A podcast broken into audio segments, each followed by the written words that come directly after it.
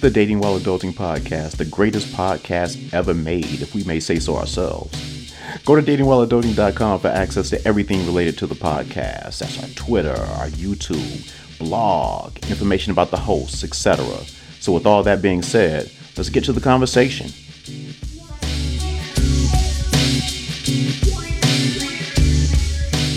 Back and Happy New Year to everybody. And thank you all for coming. Like Reggie said, yes, that Reggie in our 99th episode. Tell 100 friends to tell 100 friends. And I have to tell you that if you do have 100 friends or you think that you have 100 friends, in reality, you probably don't. A lot of those people are probably fake friends because I tell you what, really when you're looking at friends like really true friends those like i'll say ride or die but i don't like that phrase because i'm not dying for anybody friend or not but those true friends and all of that shoot if you have like two or three you're doing well. So if you claim to have a hundred you probably need to do a real deep dive and evaluation on who your true friends are and who they aren't. But i tell you what if you do have a hundred friends God bless. Shoot, it's like I'm jealous in a way because they can tell a hundred friends. And then, anyway, that's neither here nor there. Happy New Year to everybody. Whenever you're listening to this, I'm actually recording it on New Year's Eve in preparation for what is to come later on this evening, but you'll probably listen to it on, well, after the new year. So, with that in mind, hopefully everyone had a great 2021 and is looking forward to a great 2022. When I look back at 2021 and how it applies to dating specifically, this is the second year dealing with COVID, which had made that year challenging in that regard. But while there was still paranoia in 2021, um, 2021 dating during COVID wasn't nearly as bad as dating in 2020 during COVID, for most people at least. And in many places, like I live in Atlanta, Georgia, in many places, especially here, COVID is like almost like an afterthought. Like people that I know, they were like super paranoid about COVID in 2020, even though they still talk the paranoid talk in 2021. Their actions didn't really show the same paranoia that their words did. Like there were people in 2020 that wouldn't go certain places for fear of COVID. And now in 2021, well, then in 2021, they would talk about not going places because of COVID, but they find themselves still going to those places in 2021 during COVID. Yeah, they actually go to places, then judge other people that were there for being there. And that's especially if they didn't have a mask on and, and, and most people know from listening to this podcast, I was never really concerned, not even in the least, for myself at least, when it came to COVID. So I moved as I pleased from the start. Now, with that said, um, that is not me trying to minimize the effects of COVID and all of that for people that have died and for people who have gotten seriously ill from it. It's just from my perspective, I just never really worried about myself. And that was because I did the things that were recommended to take care of myself. And that includes things like getting shot up. I also did things to boost my immune system, things that I've talked about before. But the point is, I never let COVID direct the path of how I moved, unlike a lot of people who did. And that affected dating in a lot of different ways. Now, I bring all of that up because I'm just trying to point out like differences between dating in 2020 and 2021. Like in 2021, you know, people met in the park and stayed six feet apart from each other and just walked through the park. There were a lot of first dates that happened in the park in 2020. And in 2021, uh, people talk about meeting in the park, you know, but, you know, they'll show up in a restaurant. As a matter of fact, it went from meeting in a park to going to a restaurant, but sitting outside to finally eating inside the restaurant. And I think that's where we all are now. I don't hear too many people talking about, well, if we go out, we have to sit outside because COVID's going to come and somebody's going to die and all of that stuff. So that's the thing. Now, in that same vein, in 2021, the divide between getting shot up, i.e., vaccinated, well, that's not an i.e., getting shot up, aka vaccinated, and non shot up grew larger. While the paranoid vaccinators have become more open to dating, I mean, more open to doing the things that the non vaccinated have always been doing in terms of like socializing. The vaccinated, non vaccinated, non vaccinated debate has turned into more of a philosophical debate than a health debate. So you can add that to the list of things that has made dating harder in 2021 along with other things like religion or the Republican Democrat debate or the Trump versus never Trump debate, all of that stuff. And as divisive as we all are as a society, it's like we just keep adding things to that pile that continue to, to divide us. And obviously, the more things that you add to the pile makes it that much harder to find one of your soulmates. And notice how I said uh, one of your soulmates and not your soulmate because as me and Reggie talked about in one of the earlier episodes, yes, that Reggie, you can have more than one soulmate. Reggie also believes that you can have only one twin flame though, which I always counter repeatedly and I'll say it mm-hmm. again, if your soulmate I mean, if your twin flame is in Budapest right now and you're here in the States with no intention of ever going to Budapest, then how will you ever meet that twin flame? How would anybody ever meet their twin flame? And that's why I believe that the whole concept of a f- twin flame is flawed. Whereas you can have a whole bunch of soulmates, kind of like Erykah Badu's I See You Next Lifetime, um, where she's with somebody and she meets somebody who could be her soulmate, but she can't get with that soulmate because she's already with another soulmate. And therefore, hey, the first soulmate that you come across is the one. And yeah, but you can have many. So that's why I say that it makes it harder to find even one of your soulmates because some people can have, I guess, a thousand and some people can have 10.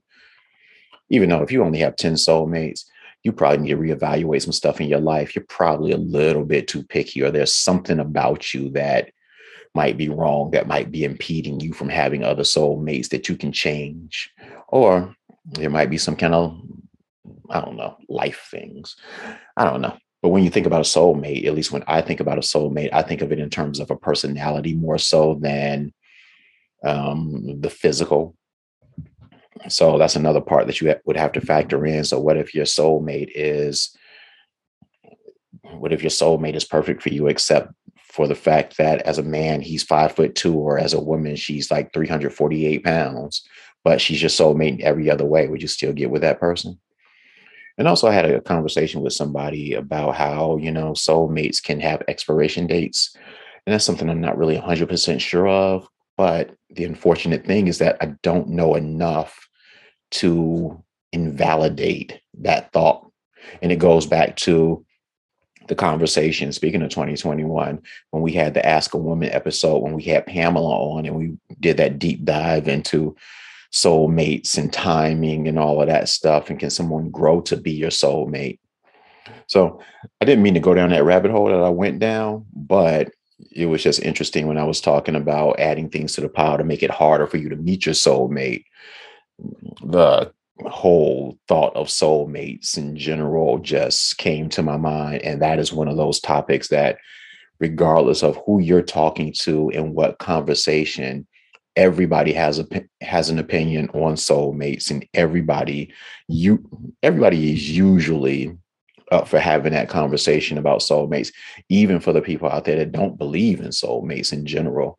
And just like the other thing, I don't know enough for, for, certain to be able to invalidate that belief either. If the concept of soulmates is just ridiculous and your true soulmate is the person that you agree to build into a soulmate, which I guess can happen. How would I know? I'm single. anyway, online online dating another thing talking about 2020 2021 versus 2020 online dating has grown more and more popular over the years But in 2021, it seems like it has grown to really be the only way to meet people. And I don't really care to legislate the pros and cons of online dating. We've done that in episodes in the past, me and Reggie. But the concern that I have moving forward and the concern that I have with dating in general is that the key part of that is that it's the only way or is becoming the only way to meet people. For the pros and cons of online dating, there should not only be one way to meet people and because that is just bad for so many different reasons. Like back in the day when I was younger and dating and all of that stuff, it seemed like it seemed like there were like tons of ways that you would meet people. Like I remember, I don't know if anybody remembers like lock and key parties or speed dating events and things like that. It seems like there were always like these unique and creative ways that you could put people together and encourage people to meet. And that goes beyond obviously the tried and true ways of going to the club and meeting people. And it's funny because I've talked to several people who've married people that they met in the club now. I don't know if they if the marriage just lasted, but the point is it was a way to at least put your flag in the ground and say, hey, hey, she's cute. Let me go talk to her and all of that stuff. I tell you what, nowadays people don't even talk to each other. I was talking to um, I was talking to Nicole, another one of our Ask a Woman guests, and she was talking to me about how amazed that she is that people of this age, the demographic of this this podcast, she was amazed at how many guys are shy still like when she's out with them, how, you know, they're fiddling around or can't find conversation or they're just noticeably uncomfortable. And we'll talk about that more in 2022. But I just found it interesting. And I think part of that is because, you know, those days of like being in front of someone's face and actually approaching someone like people used to do when they didn't have online dating, those things have gone away. And it has encouraged more shyness even if you have like phone conversations and DM conversations online and all of that stuff, it's funny the nervousness that you experience when you meet somebody first um, on the first date. I've talked to women who've talked about how guys have shown up drunk for the first date and they they excused it as I was nervous and I just needed something to calm my nerves. And while I will say that I'm always talking to women about how it's tougher on guys because we have to build up our confidence to approach women. Still, you would think that at a certain point in your life, you would have gotten comfortable to the point where if even if you don't approach a woman, you can at least have a conversation with a woman after you've talked to her on the phone, a face-to-face conversation with a woman after you've talked to her on the phone and all of that stuff. But it's just weird to me that not necessarily that somebody gets nervous because even I um, feel a little uncomfortable the first time as I'm walking up to meet somebody for the mm-hmm. first time. Still, it's something that you should be able to get past after a certain age and after you've been dating for so long. But I think that's one of the drawbacks of exclusively relying on online dating, just the ability to have like conversations where you actually look someone in the eye while you're talking to them. And so it goes back to all of those things. Like I said, when I was growing up, things that I was a part of, like speed dating and lock and key parties and things like that. And for people that don't know what lock and key parties are, basically, excuse me, they were basically you would meet in a room. It was like uh, it was like a party. It was a party, a lock and key party, and they would give the guy, they would give the women locks, and they would wear around their necks or whatever, and they would give guys keys, and you would walk around and it would force you to have conversation with someone of the opposite sex because if you're a guy and you have a key the whole idea is that you would want to see if your key fit that lock. And in the process of going around and trying out people's, um, trying out women's locks, you obviously, well, hopefully, ideally, you would have a conversation, even if your key didn't fit that lock.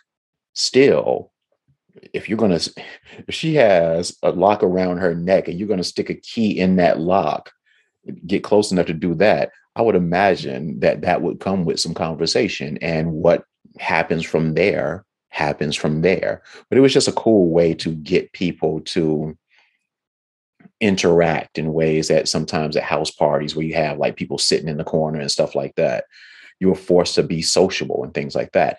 Now, there is nothing that compels anybody to be sociable. Yeah. And and it's interesting that it's sad that those things don't exist anymore.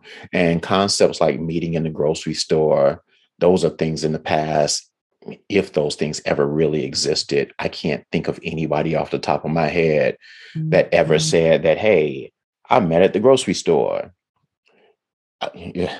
So I think part of that was kind of just like some fictional stuff anyway. So even when you think about it, especially nowadays, as much time in 2021 as we all spent in our homes, a lot of us were were working from home and for those that actually still went out to do whatever they had to do in work still because of covid or whatever it wasn't like they were going out socially a whole lot. So a lot more mm-hmm. time was being spent at home. And so with that in mind when you're going to the grocery store at least i think about myself it's like when I there's a Publix and a Kroger right around the corner from my house. And when I have to run out to one of those places to get something, I'm not looking my best. Mm-hmm. I would, I'd be dressed like a hag and all of this stuff and wearing some baggy sweats that I bought 10 years ago and stuff like that that don't fit me right anymore. So even if I did meet that woman or somebody that I thought was really attractive that I would like to approach, if I look down at my wardrobe, I'm not to be like, oh, shoot, oh, shoot. Um, let me step to her anyway. Now, Reggie, he would regardless because that's just who he is, but he's married. But he was always that person. But for me and stuff, when I step to somebody, I want to be looking, if not my best, or at least presentable. And when I'm going to the grocery grocery store, and when I look at other people that are at the grocery store, they're not looking their best most of the time. So it goes back to how online dating is the only way to go and how that's not a good thing. And and while we can blame covid for that i think covid just accelerated what was already going to happen. So we can blame covid for the acceleration but not the for lack of a better word desocialization of society when it comes to dating so that's that Another thing that I found interesting about 2021 was COVID weight. And to be clear, the phrase COVID weight was coined in 2020. But in 2021, it seems that people are accepting that COVID weight is just plain old weight gain. You can talk about COVID weight when you're going through COVID, but now that things have opened up and people are still and people still have that extra weight, they're they're learning that calling it COVID weight is kind of using a crutch that won't work. It's like it's like saying that you have baby weight when your baby, quote unquote, is 12 years old. There's an expiration date for that stuff, and people have gotten bigger in 2021 than they've probably ever been. So that's another thing. And another thing that's been interesting, at least to me, when it comes to dating, was the increase in entrepreneurs when it comes to dating, or at least the increase of people referring to themselves as entrepreneurs in their dating profiles. I came across so many people that don't have standard jobs in 2021. And trust me, I'm not knocking the hustle. I really am not. It's great that everybody is doing their thing, just working for the man until you die is way old and outdated. And I applaud everybody mm-hmm. for doing their thing. You know, a lot of text this morning. Yeah. So, so when it comes to dating, you don't really know what it means when you meet someone who claims to be an entrepreneur. Like with a standard job, you get an idea of what their days entail. And that they have a consistent stream of income. So that gives you some semblance of the person that you're dating, at least from that perspective. But when they're claiming to be an entrepreneur, you really don't have any idea of any of that. And while, again, it's great that everybody's doing their thing, and I wouldn't dare knock somebody for stepping out and trying to make something for themselves, people that I've come across that call themselves entrepreneurs, they're usually in that struggle phase of entrepreneurship. You know how you're getting stuff off the ground, you kind of have to dig that foundation. And that foundation means that you're spending a lot of time and a lot of money just trying to get that foundation built. So, what that means is if you're a woman dating a guy in that phase, that means that you won't be going out much. You'll be doing a whole lot of Netflixing and chilling because that guy, he won't really have much time and or money to take you anywhere and do anything with you. So ladies should be prepared for that when they're dating a quote unquote entrepreneur. And well, an entrepreneur in that struggle phase, which, like I said, is where I seem to find most entrepreneurs. And if you're a guy and you're dating a woman in that phase, that means that guys, you better be creative. And the reason I say that is because if you are not creative in what you're planning to do with that woman, that means that you need to be prepared to pull out your wallet because you are going to be spending on every single thing that you do. And while that is what often naturally happens when you're courting a woman, still, you know, you get to a point where you should be demanding your own as well. So, yeah, unless you just want to sponsor a chick, then yeah, you definitely need to find out what quote unquote entrepreneur really means when you're dating a woman, and obviously women when you're dating a guy. Yeah it pays to get more details on that, which sucks because you have to have a conversation about what somebody does for a living. And those are the conversations that I really don't care to have, even though they seem to be some of the first questions that are asked of me. And you just bear through it. And then it's like, okay, now we got that out of the way. Can we get to like what makes us compatible? But I digress. So, those are a few of my observations from 2021. And while those observations honestly don't give me a whole lot of optimism about 2022, the beautiful thing that does keep me optimistic is how they always say, and how I always say, all you need is one. It's not like you need to find 10 or even five or even two. All you need is one. So, to everyone out there listening to this, everybody going through the struggle, the struggle of dating, that is, which everybody pretty much universally agrees kind of sucks. Well, not everybody, but a lot of people do if they're really like dating with some sort of purpose other than just to get something from someone. But keep grinding in 2022 even though it seems negative and most people have these negative perspectives about dating still you have to stay in the pool you have to stay in the pool so that's all that I have for today. I wish everybody a happy new year.